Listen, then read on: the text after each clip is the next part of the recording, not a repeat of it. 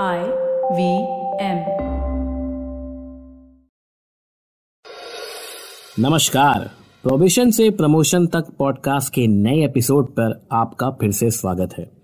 दोस्तों, मेरा नाम है अभिनव त्रिवेदी। पेशे से मैं एक बिज़नेस जर्नलिस्ट हूँ, एक ऑन्टरप्रेन्योर भी हूँ, और इस पॉडकास्ट में मैं बात करता हूँ आपकी ग्रोथ स्टोरी के बारे में, आपकी पर्सनालिटी डेवलपमेंट आपके करियर और व्यवसाय से जुड़े वास्तविक चैलेंजेस की, वास्तविक हर्डल्स की। दोस्तों, आज का मुद्दा है how to make your job application stand out जी हाँ आप नौकरी के लिए अप्लाई करते हैं तो आप भीड़ में, करोड़ों में एक होते हैं। तो आप अपने आवेदन पत्र को, चाहे वो सीवी हो, चाहे वो आपका इंटरव्यू हो, चाहे वो आपकी नॉलेज हो, भीड़ में अपने आप को चमकता कैसे दिखाएँ? इस पॉडकास्ट पर आज हम यही बात करेंगे। तो आइए शुरू करते हैं।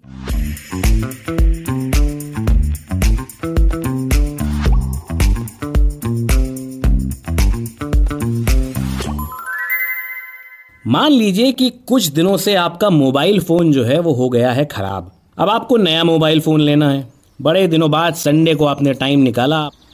अब आप घुसे बड़े से शोरूम में। अब आपने कहा यार कि देखो, मेरा बजट है दस से पंद्रह हज़ार का।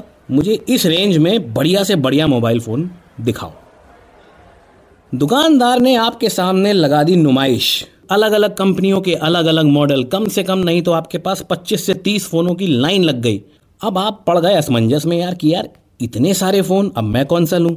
फिर आप देखेंगे कि भाई आपकी ज़रूरत क्या है। आपको क्या करना होता है? आपको सोशल मीडिया पे ज़्यादा रहना होता है। मोबाइल फ़ोन में स्पेस होनी चाहिए ऐप्स डाउनलोड करने की व्हाट्सएप होना चाहिए फेसबुक होना चाहिए। तो आप तरह तरह के ऑप्शंस देखेंगे और अपनी ज़रूरत के हिसाब से एक फ़ोन फाइनल करेंगे।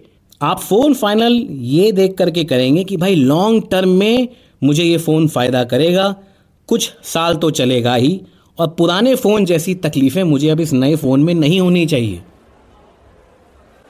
बस, आपने फ़ोन खरीदा, वापस आए और नए फ़ोन की गाड़ी शुरू। बस वैसा ही हाल होता है जॉब मार्केट का मिया।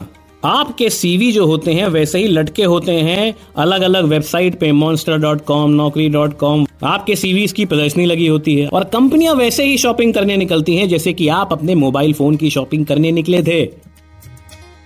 वो जाते हैं मॉल के अंदर दुकानदार से, यानी कि वेबसाइट से बोलते हैं कि भैया, ये मेरा रेंज है, इतने, इससे ज़्यादा मैं एनुअल तनख्वाह नहीं दे सकता हूँ। अब इस रेंज में मुझे अच्छे से अच्छे कैंडिडेट दिखाओ, जिनकी प्रोफ़ाइल जिनकी क्वालिफिकेशन जिनका स्किल सेट मुझसे मैच करता हो।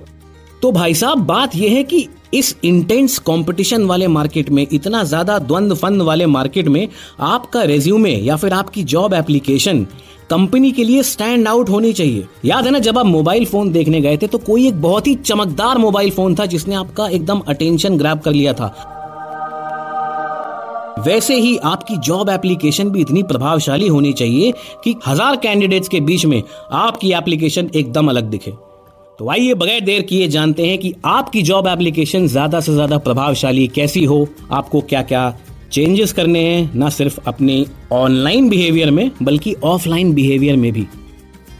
सबसे पहले बात करते हैं आपके रेज्यूमे यानी कि सीवी की। लेसन नंबर वन फालतू का ज्ञान सीवी में बिल्कुल मत डालें।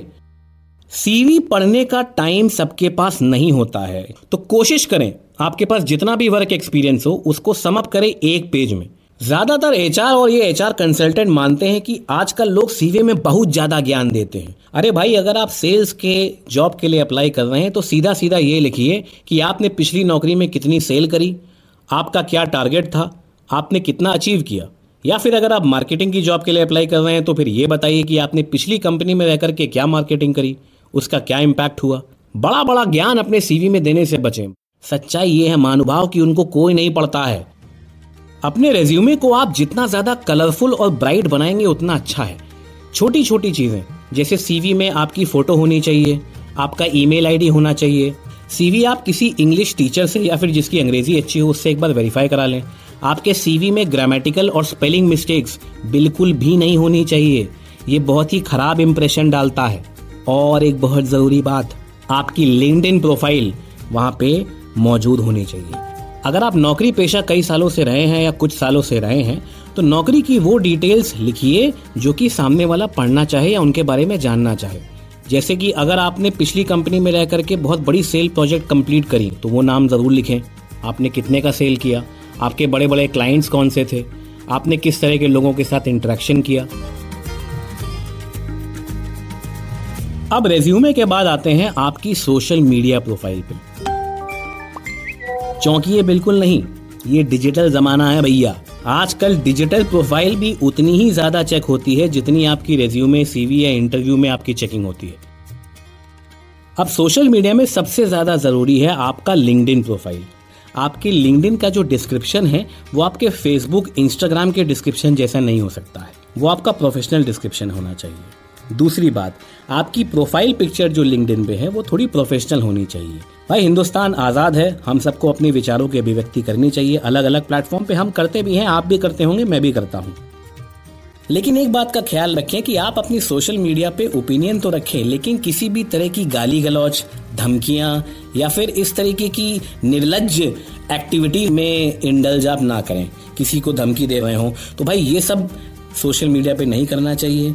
अब आते हैं तीसरी और सबसे आखिरी स्टेज पे। इंटरव्यू में आमतौर पे कंपनियाँ क्या देखती हैं?